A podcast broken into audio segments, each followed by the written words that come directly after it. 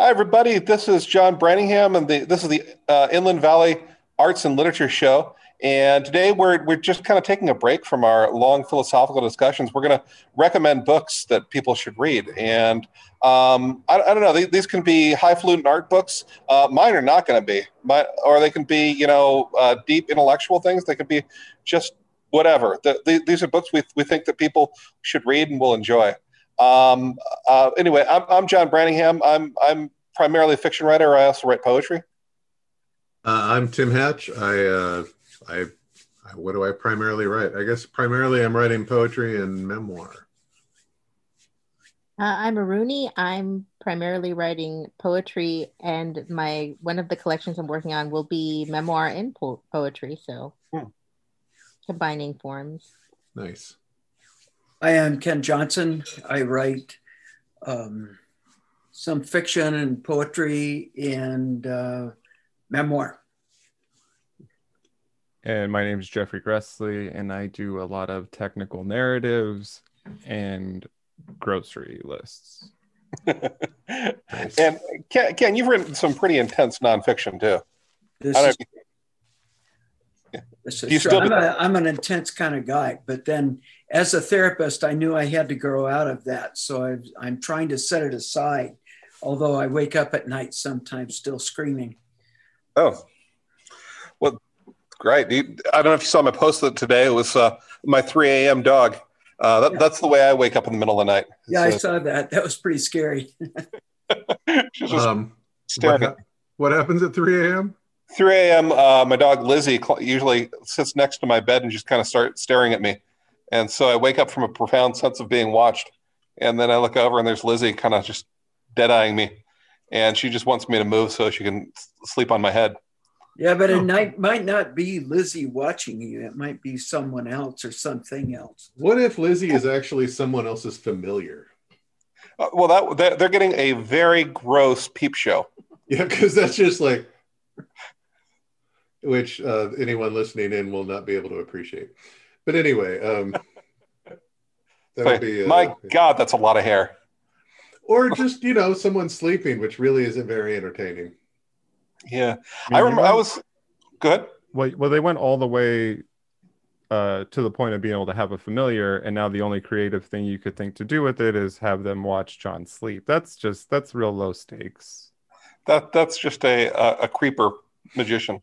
Yeah, you know what we should do? We should have a podcast where we just workshop the shitty off the cuff ideas that we come up with.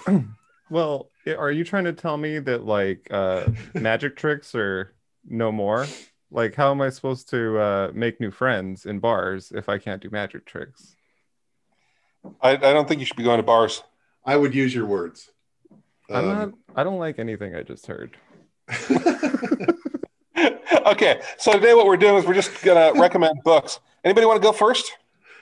Uh, I also think we should workshop Shakespeare plays. It's a whole different podcast. Just like, look, the thing. Did we need his father's ghost to be the inciting incident? I mean, couldn't he just be angry as a young man? Anyway, um, so uh, I'll go first.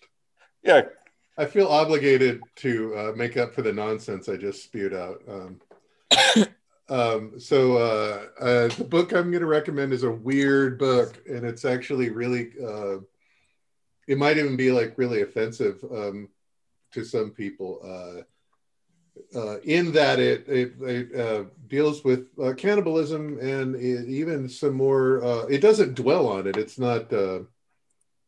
It's it's not what what is the word? Ex, I don't know, exploitative or purposely graphic, but uh, uh, it deals with like like disturbing sex and uh, uh, cannibalism. Uh, anyway, the book is called uh, "The Witness," um, and it is written by Juan Jose Saer, S A E R, if I am pronouncing that correctly. And if I'm not, I apologize.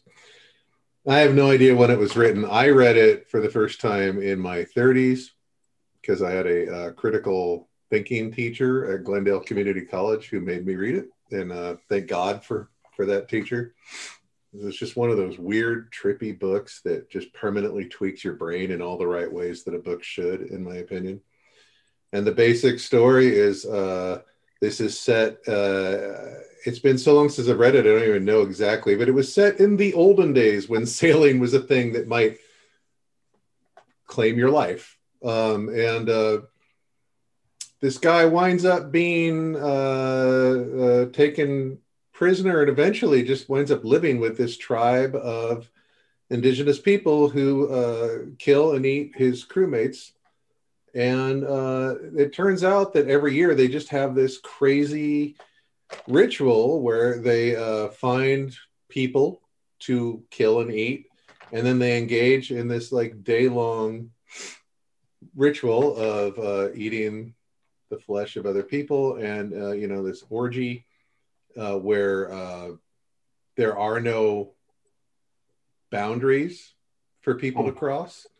Um, so I mean, some of the description in the book is like you know family members are engaging with uh, other family members in this orgy, and there just are no. Everyone basically just goes batshit crazy once a year. It lasts for a couple days, and it's this giant, horrible, cannibalistic orgy.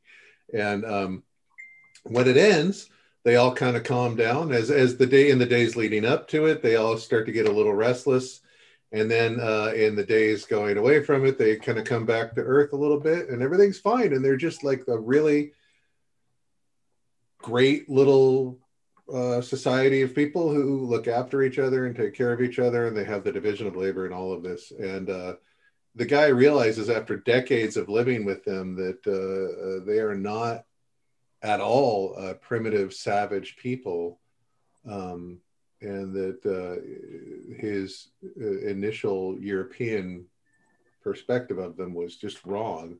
And I don't want to get get into the details of why because that really that that would be basically giving you the whole book and you should read it. It's just it's a weird trippy book. And if you can i don't even know if it's in print anymore but i'm positive you can find it used and new on amazon for like a buck because no one's ever heard of it. And uh it's great. It's also one of those strange books where you're like well i'm just going to keep reading until i get to the end of the first chapter and then the trick's on you because it's there are no chapters. Oh. it just is a 200 whatever page story 300 whatever page story. Um what do you like about it? Um, I like that it is so bizarre. I like that it can. honestly, one of the things I love about it is that it got published ever because what I've just described would turn off most people. Like, what? You want me to publish what and put my name on it? No. Like, it's it's a really unsettling story concept. I like that it uh, shows behavior that uh, from a you know colonialist perspective is considered savage. Um, and then shows you how there is a perspective to take on this behavior that is not that. Um, they consider themselves caretakers of the world in a way and that's as much as i want to say without uh, going into spoilers and too much detail but um, it's uh and, and it's also like a david lynch movie on crack. Like oh. which I, I, I love that. I love anything that is just bizarre and weird and it's not bizarre and weird for its own sake. It's bizarre and weird and it has this really impactful uh, point um, uh, which again it's sort of got an anti-colonialist leaning i think. Um, yeah which is what david lynch is when he's when he's when he's great uh, when he has like he has a point to his weirdness. Yeah, yeah. When, when he doesn't have a point, as opposed to a Eraserhead. Yeah, yeah, yeah. Which is I love that movie, but it's it's also I've seen it once and will only ever see it once, as opposed to Mulholland Falls uh, or Mulholland Drive, I think, which I've seen three or four times. Which has that's a there's something there's a story there if you care to delve into it and puzzle it out.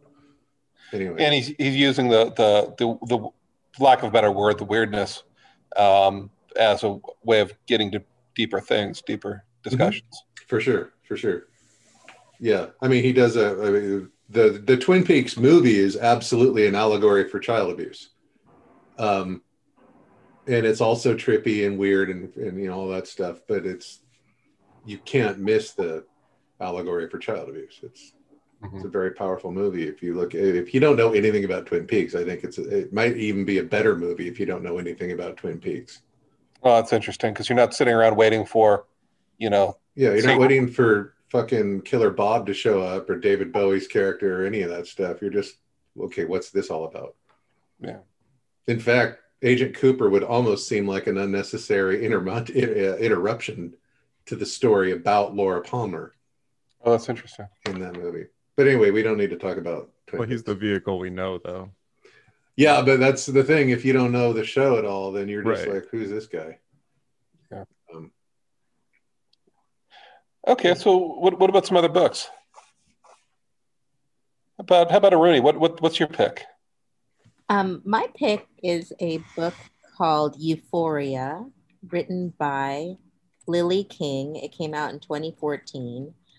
Um, and the reason I read this book is because a good friend of mine loved it so much, she gave me her copy and Hmm. didn't tell me anything about it, what it was about. And um, it's one of the most hypnotic reads I've read in a long time. It's a fictional book that's based more or less on Margaret Mead's time in Papua New Guinea. And the three fictional characters are based on real people, on Margaret Mead, her husband, and the person who would become a subsequent husband. Three anthropologists. Um, but it's a re- it's a great narrative. First of all, um, the language is really beautiful and lyrical, but it really turns a microscope on the field of anthropology and how inherently flawed it is, how inherently imperialist it is. Um, kind of similar to Tim's pick in that you you look at you know this quote savage culture and the way they conduct themselves and their their justice within um, their culture seems much more humane and fair and civilized than um, than the Eurocentric uh, anthropologist looking in. Hmm. Um, and what really impressed me about this book is it has a very um, almost malarial quality, like the language, the way the description unfolds really gives you a sense of place. Like you can really feel like you're in the jungle of some uncharted society and you're really able to get inside the the minds of the characters there's certain there's um, part of it that's written kind of as an epistolary novel that fills in the the blanks with these people studying these tribes um, along a river in New Guinea, and I just thought it was a really interesting story. It's it's a love triangle on top of everything else, and it gets into you know self destruction and the jealousy between men and women, and um, people yearning to live outside of um, Western conventions of love and and fidelity. Super interesting book. So if you're at all interested in Margaret Mead but don't want to read an academic tract about her work, this is a great option. Um, that's critical in a whole different way. It's critical of anthropology and of, of all of Margaret Mead's work, totally fictionalized. So you can sort of separate yourself from the work and just think about these characters and how they're functioning outside of their normal society. Super. I can't recommend this book highly enough. I loved it. And it was one of those things that literally fell in my lap. And I thought, well, I trust this friend, and I know she and I have similar taste in literature. So if she loved it, I will probably love it too. Hmm. So um, That's interesting. there's some really interesting um, articles about like uh, book reviews that date back six years from New York Times and different places if you want to read more about um, about euphoria. But I, I thought the title was great too because there is this weird sense of euphoria you feel as you're reading. Um, and there's a lot of like very seductive sexual content, but it's not seedy. It's it's very taken out of like it takes you out of your normal social mores Hmm. Oh, that's interesting. yeah and and this idea of forbidden behavior um and you know alliances between this love triangle like intellectual alliance romantic alliance super um, provocative.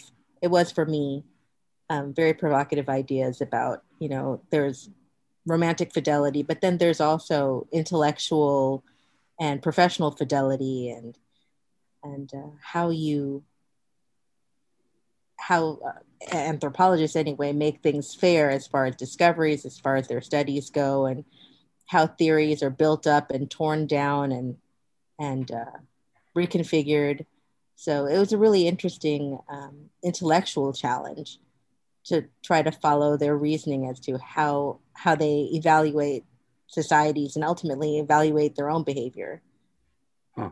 And that's uh, interesting. and become disillusioned with uh, with the way they've led their lives thus far and yeah i mean that, that's always the thing with anthropology is uh, when, when, is, when does it stop being science and start being sort of imperialistic land grab and culture thing to dominate culture and that that that sort of thing? there's a lot of questions about cultural appropriation and you know how do you take you know how do anthropologists take artifacts that are that have great significance to a culture and then deconstruct them and put them behind glass in a museum and then impose other opinions about you know the meaning and um, yeah. is there any real genuine interaction between someone studying a culture and the members of that culture like is there always going to be some sort of guarded interaction i think necessarily there is because how do you build that kind of trust and then once an anthropologist builds trust with a, a culture he or she is studying can they ever be objective i don't think there's any objective um, view of one person against another through this yeah. cultural lens, and uh, and this book really explores that really well. That's interesting. You know, I, I took a, uh, a, a group of students in study abroad to London, and the the, the, the there was teaching critical thinking, and the question for the class was, should they return the El- Elgin marbles? Right. That was, that was the, and they, they all started off with, of course not. And by the time they were done studying it, they, they were all the answer was, of course they should. Why, why haven't they done it yet? Uh, kind of thing. So uh, but you know, they're, they're, what they're doing basically was critiquing anthropology and archaeology and and the sorts of things that you're talking about. So that, that sounds like a fascinating book. I really loved it. Um, you are welcome to read my copy of it. I've read it three or four times, and uh, oh. it just it really got under my skin. It really, it was like I would read for an hour or two, and then I just have to stop and let it let it percolate and and mm evaluate how do I feel about all of this. I always thought anthropology was a, a really interesting field of study, but now I'm so much more skeptical of it. And I don't feel like it's a science, but I don't really know what it is. And and what kind of value it has, especially the way the world's gotten so much smaller and there's so much more conflict between nations. I just think is anthropology even a valid way of evaluating I think it's, it's, it's you'd, you'd, really love the Pitt River Museum in Oxford um, for that very reason. It's this amazing place which has stuff jammed in it from various expeditions that Oxfordians had had embarked on, and um, you walk into it and you just you, you just you, nobody has to say anything it's very obvious that they went through the world and just hoovered everything that might be of either value or interest. And the most you know the brits have very odd interests and and they just they just seize on these little things as being endlessly fascinating which you look and at as as being prosaic or mundane or something. And they are all a flutter over these things. And the the it's like an open air not an open air it's an open space um, what's the word for a room that's atrium mm. it, it's like this enormous atrium that that's that's two two very extended stories high and it has skeletons of whales suspended by wire, each piece by wire from the ceiling, and they'll, they'll have a, a pod of three or four different kinds of them swimming along through the air. They're, um, they've got stuff which obviously is of great, not just sentimental, but sacred value for the peoples that they stole it from. Um, they're just put behind glass cases and and done so proudly. And it's it's boy, you don't need to read a lot of critical literature to have your skin crawl when you're there. It's it's a weird place, but it would be worth a field trip. You probably could write a book out of that place. Well, now when I go to museums, I just all I can think of is who was this stolen from and what's the original context that this right artifact is supposed to be in. And then the the argument, you know, is always made by the conquering force that, oh well, if we hadn't taken it, it would have just been destroyed in a war, it would have been this, that, and the other. Mm-hmm. And uh, I always find that justification so fascinating because mm-hmm. those justifications are always authored by the pillager and exactly. not the person who would have launched the war to begin with. Exactly. So that justification reeks of the white man's burden sensibility. And oh yeah. The war that would have destroyed the artifact likely would have been brought to the area by who? exactly.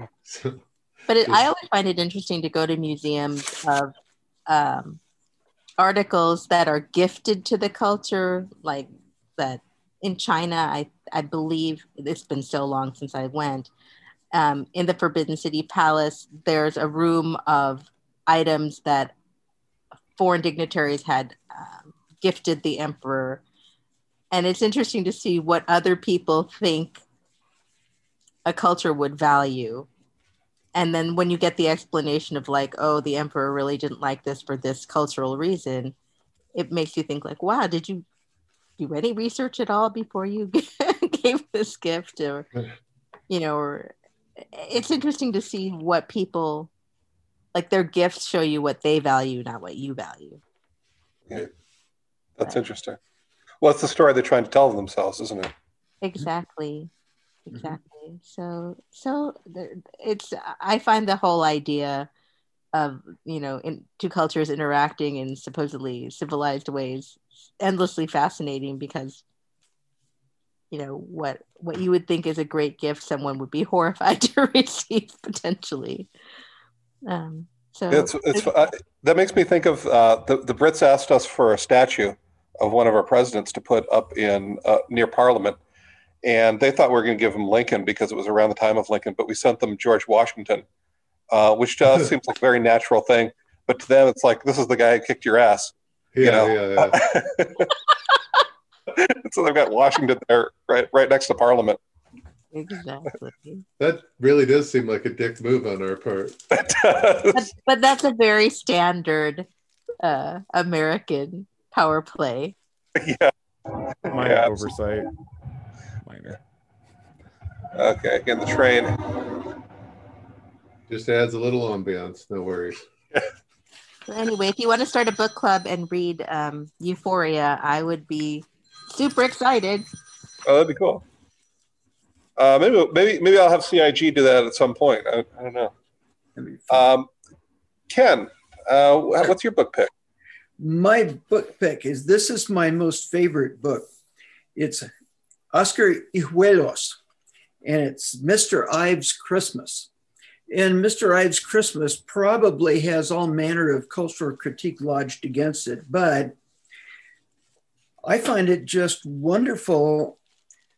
None of the ideas presented in the book appeal to me in the least, but the way this guy writes, he just, it's enchanting and he he presents oh. a story of a um, Puerto Rican in New York City who's a uh, commercial artist who's who went to the uh, I think it was the the art center there got good training ended up in advertising industry industry makes money.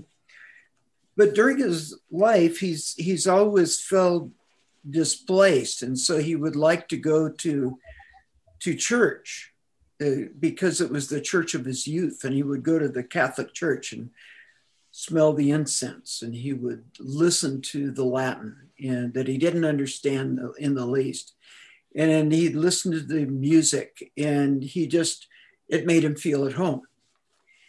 And midway through his life, his older son is killed, murdered in a in a mindless, random act of, of street violence in New York City. And this presents an enormous religious challenge to him. He's he's he mm. goes into a, a huge crisis over um, the foundation. You know what kind of God would allow that to happen, and um, he works his way through it. And as people drop away, as he gets older and people are dropping out of his life, he finds himself going back, especially during Christmas Eve. And it's a um, it's this really wonderful poetic um, statement that is so gripping in the the language takes you to into his experience and does it in a way that that you can smell the incense burning. You can hear the the choir and all, all its its false moves and right moves and and uh, the you can hear the soprano who's aging and and losing her ability to reach higher notes and and do it cleanly and uh, you you admire the the warmth and sensitivity of of the minister and the congregation that, that keeps her there because they know it's important to her um, he has these set of of visions um, every now and then, which kind of bring him back to his core faith.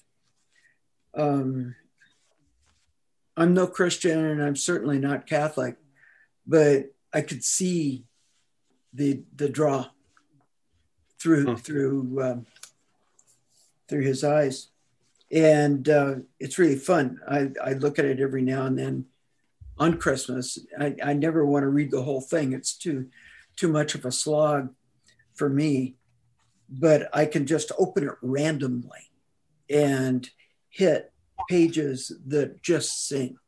So, so it's a matter of, um, you know, writing style matters. You know? Yeah. And it reminds me of that and takes me back to that. That's, that's my favorite. That, that reminds me, just the, the plot reminds me very much of uh, my favorite Orwell novel, which is coming up for air, and where he's he's he's we've got a character who's went through World War One, and now World War Two is about to start, and he just wants to go home and, and see his old church, and you know he's been living in London for so long, he wants to go back to the country and just come up for air for a second before the war starts. Where's and he from? He's he's he's from um, rural England, some some small town in the middle of England but he's moved to, to London to make money because he has to. Okay. And he's kind of wandering around and trying to figure out his his, his past life and what. He needs to travel well. he can. Yeah. Yeah. yeah. That's, that's, that's a really yeah, There's there's another thing that that that just triggered off in my mind, and that's my favorite movie ever. And we've we've talked about it briefly before, but the Year of Living Dangerously mm. Peter Weir's first film shown in this country. And um, it has this moment where this one woman who's ostensibly a cultural attache for the British embassy in Jakarta is has gotten wind that there's an arms shipment inbound which is going to arm the uh, dissidents who are going to rise up and the government's letting it happen because they know they can put them down hard. And this is a chance to install a coup a, a military coup that's that's right wing and replace the moderate government and she's wandering through the marketplace in this one scene and just seeing the people and seeing the stalls and seeing the the way of life and the way that people interact with one another. And she knows it's going to end. And and it's this moment where she just she's she knows it's coming. She can't tell anyone it's coming, and and just is is going through a, a, a slow burn as a result. And it's this beautiful scene. And your your description of of um, that book reminded me of that movie. Hmm. Yeah, well, I, I haven't seen that. I didn't. I need to see that. Oh, it's a wonderful thing. Mel Gibson's first movie. It's amazing. It's an amazing. You've seen it. Story. Yeah, I loved it. I saw it when I was in high school. Yeah, yeah. And you just. I haven't seen it since though. Worth seeing. I'm not sure where you could see it. I used to be able to get the CD somewhere. I'm sure it's available somewhere. Yeah. Yeah, just like when you watch a culture implode. Yeah. Oh my gosh. Like having a front row seat to watching a culture implode. So well, we're so fortunate that we've lived to 220, you know, be able to watch our cultural implode. Yeah. And watching your own culture implode is a different experience. Yeah. a, a leap into liminality. Yeah, but hopefully this will make us a more compassionate society. I'm sure someday there will be an Oscar-winning movie about right now, and it won't Absolutely. have been worth it. It'll. It may have Mel Gibson starring. There's a scary thought. yeah. yeah, he's back. He's uh, he was in like six films this year in starring roles. Oh, uh, that's because we clearly get angry about racism and make sure that people who act racist and say racist things suffer the consequences of it. good, point. That's clearly where we're at. That's obviously the takeaway, I think. Yeah.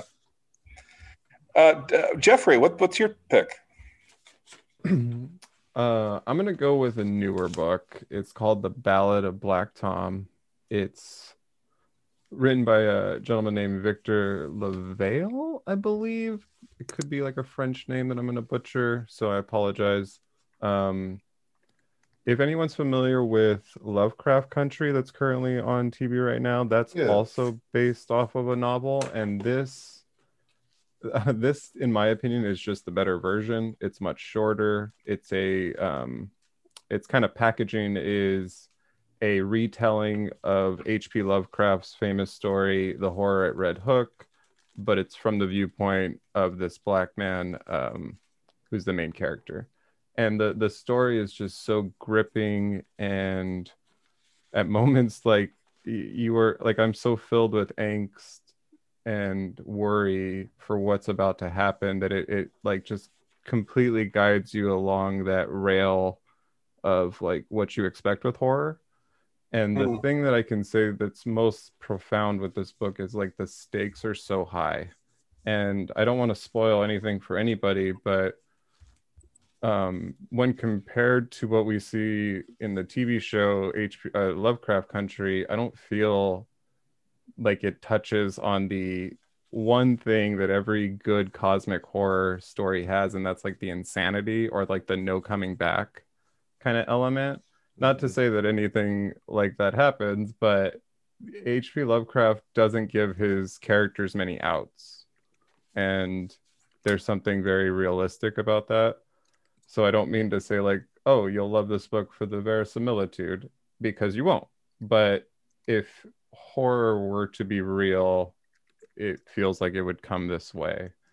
And the promise that gets so I think every good piece of writing in the first page will essentially write a promise to the reader that we will fulfill at the end and you really get that here and like the genuine honesty of this person who is faced with the dissonance of i love this person's work hp lovecraft.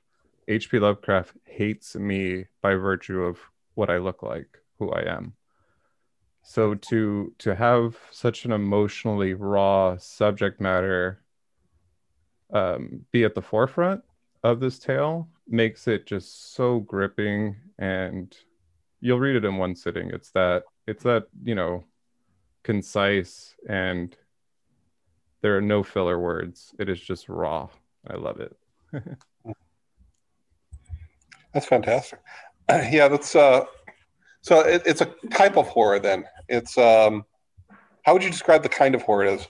It's not. It's not Stephen King. No, um, Stephen King will touch into this type of horror at times, especially with some of the later books in the Dark Tower series. But I would call this cosmic horror, uh, meaning that there is this force outside of like the conceivable world, but also that force is like this progenitor or this creator, this um, this thing that's bigger than life itself, and that's kind of the the long and short of this genre of horror. You know, you're never going to defeat the bad guy. You might outwit him, maybe. Hmm. Okay, okay, that's good. So the stakes are completely different than something like Misery. Right. Like there's no silver bullet. Stephen King always writes in a silver bullet, it seems. Um, Lovecraft will not write the silver bullet. Meaning like the the the one shot, you got it, and you will kill and preserve yourself. The Oh. uh, self-preservation isn't the doesn't feel like the end goal. It feels like a metamorphosis has taken place uh, from go. Okay, that's cool. Okay, so uh, you, you all have deep books. Um, I'm I'm gonna I'm gonna give you my my late night reading. Uh, this is I, I was reading. Um, Dick Francis, because because Ken loaned me a whole bunch of Dick Francis novels, and this is the reading that I do. Uh, like you know, it's kind of late at night, and I've got a cocktail, and I'm sitting there reading, and it's it's it's you know it's here comes another train. See, there was no hint of the train. It almost sounds like you summoned it. I, I do summon them. Like, I don't know if that's cool enough to get you in the X Men, but it's pretty badass. Summon a train. So, summon the train noise. That, yeah. Yeah. So anyway, um, it, it, it I, I I finished my, my Dick Francis. I've got to return all those books to you. Uh, No, Ken. don't. Thank you. You store them. Okay. and they're fr- fantastic. Uh, but I, I've, I've moved on. To, I'm rereading the burglar novels by um, Lawrence Block, and I just absolutely love these novels. They're, they're, there's absolutely nothing important about them. It's just it's a like a very very light. You've got a burglar, and he's going to go in and he's going to steal, and he gets into tra- trouble, and he's got to solve a mystery. It's almost a cozy, uh, except for he's, he's dealing with a little bit higher stakes there. Um, but he's unafraid to, to go back and do those sort of uh, Agatha Christie things that detective novelists are no longer supposed to do. And so it's just really, really wonderful. Uh, like you don't get that kind of writing anymore because it goes against um, the modern sensibility of publishers as opposed to readers. Right? I still like reading all those Agatha Christie novels, and I, I, I love um, Jeeves and Wooster, and I, I don't know why the, those kinds of books are not encouraged anymore. Um, but uh, that, that certainly is. He, he had enough clout before going into this because he had written, you know, uh, the the books that I don't like as much, but they're they're amazing books um, about his cop, his um, who's, who's his alcoholic cop who's going through recovery. Um, anybody know? Uh, oh, he, it's a million ways to die. Is it was the first novel, uh, and and and so I'm, I'm going to tell you the end of, end of a million ways to die. It's so so beautiful. Uh, ends he's, he's been drinking his way through this whole novel, and he, he walks into an AA meeting. He says, "My name is the name I can't remember, and I'm an alcoholic." And that's what launches this series. But anyway, that, that's what kind of got him. It's a brilliant book. But he, after he had that cloud, he could go and write the kind of books that he wanted to write. And so every once in a while, he'll do this. You're not talking about the books that were written by, uh, are these the ones that were adapted by CBS starring Tom Selleck? No, No, okay. no, that's that's another alcoholic detective. But uh, he, he's kind of the first. That um, seems to be a thing, Yeah, a trope almost. yeah. But it, it, it, it was, uh, I, don't- I don't know that it, it's, it's certainly not the beginning of AA that he Right. did. It's kind of, it was, well, uh, I think Ken, you'll know better. Like he did this in the 60s, and I think this would have been kind of a rare thing to do in the 60s. Use Yeah, AA as a, would have been a little bit. Okay. Around the 80s, it started getting kind of hip. okay. And then in 90s and, and into 2000, it became almost sacred. And then all of a sudden, it, it nobody touches it anymore. That's all right. I remember like Michael Keaton being in Clean and Sober Uh-huh. after having a career as uh, you know a comedic actor, and uh, seems like everyone was doing those movies for a while there. Um, Yeah, yeah. Melanie was it Melanie Groth? No, it wasn't her. It was the Harry Met Sally woman. I avoided them because there were no uh, aliens or boobs, so they had they held no interest to me whatsoever. But um, that's more at least you- about that's more about how I, old I was at the time that they were coming out. But uh, Thirty-five. but I remember, uh, I do remember that being a thing though. Like everyone, it seemed like every major star, regardless of what genre they were famous for, would have a dramatic departure for their clean and sober movie. Hmm. Um, that was Yeah, I remember cool. that. Well, anyway, this is not the burglar novels are not clean and sober books. Um, they're That's but good. they, they, they are fantastic. They're just a, a whole lot of fun. And so, you know, I'm, I'm usually reading them a, as I fall to sleep right now. Nice. and it's it's it's just I don't know, good clean fun, I guess. Um, and it, I, I tried to get Sean bookstore Sean to, to read these because he he is a book he's a used bookstore seller by day, but there's no way you can make a living at that. So he's a burglar by night, and it's fantastic. so okay, so that that, that that's my pick. Um, okay, do we have any follow up? Any end thoughts? Uh, I, I, I will just say that I, I think that we should.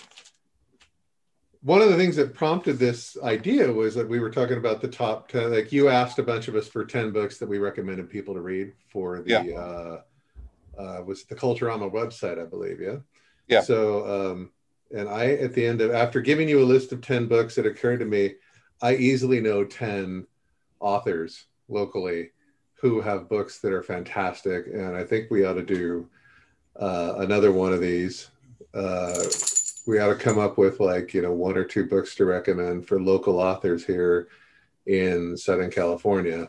Um, Like that. I, I would be in the Inland Empire area, but I, I mean, I, I'm, I'm not necessarily going to limit myself to that. Um, but uh, yeah, I think I think maybe we should do a, a part two of this next week. I just want to put that out there. I like that very much. Yeah. Yeah, Um, the, the Long Beach authors I could name alone uh, would be yeah. long list. I uh yeah one well I mean one of my favorite poets currently working is Donna Hilbert and she's uh, Yeah. She's Long Beach so yeah Fantastic. also okay. she's just one of my favorite people She's a, Yeah. She's sweet. yeah Absolutely sweet.